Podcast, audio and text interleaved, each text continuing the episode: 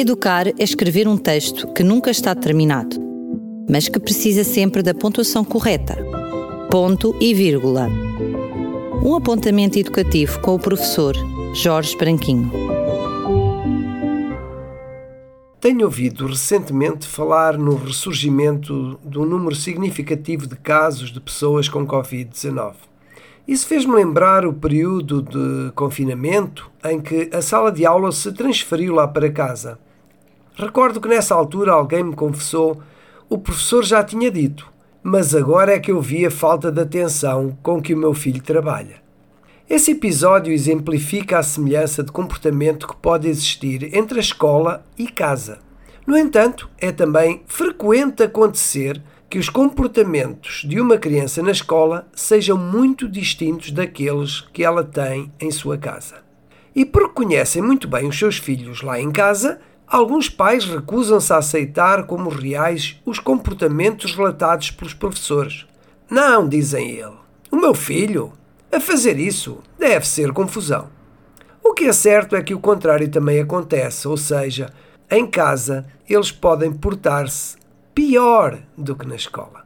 Recordo o caso de um aluno que na minha escola se revelava muito sossegado, muito organizado, mas cuja mãe constantemente me perguntava acerca do seu comportamento, porque, confessava ela, todos os dias pinta a manta lá em casa, professor.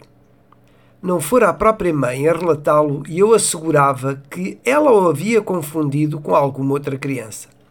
Em qualquer dos casos, importa estar consciente de que casa e escola são dois ambientes distintos com solicitações igualmente dispares. A liberdade de que se goza, as oportunidades para se agir ou a percepção que se tem do modo como as regras se fazem respeitar constituem contextos diferentes. Além disso, na escola faz-se sentir a crescente influência do grupo na autoestima e nas ações de cada criança.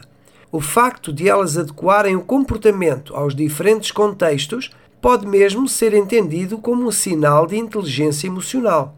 Porém, a dificuldade em lidar com todos os fatores influentes pode também conduzi-las a uma desadequada gestão das emoções, fazendo surgir necessidades excessivas de domínio ou então de submissão à vontade do grupo.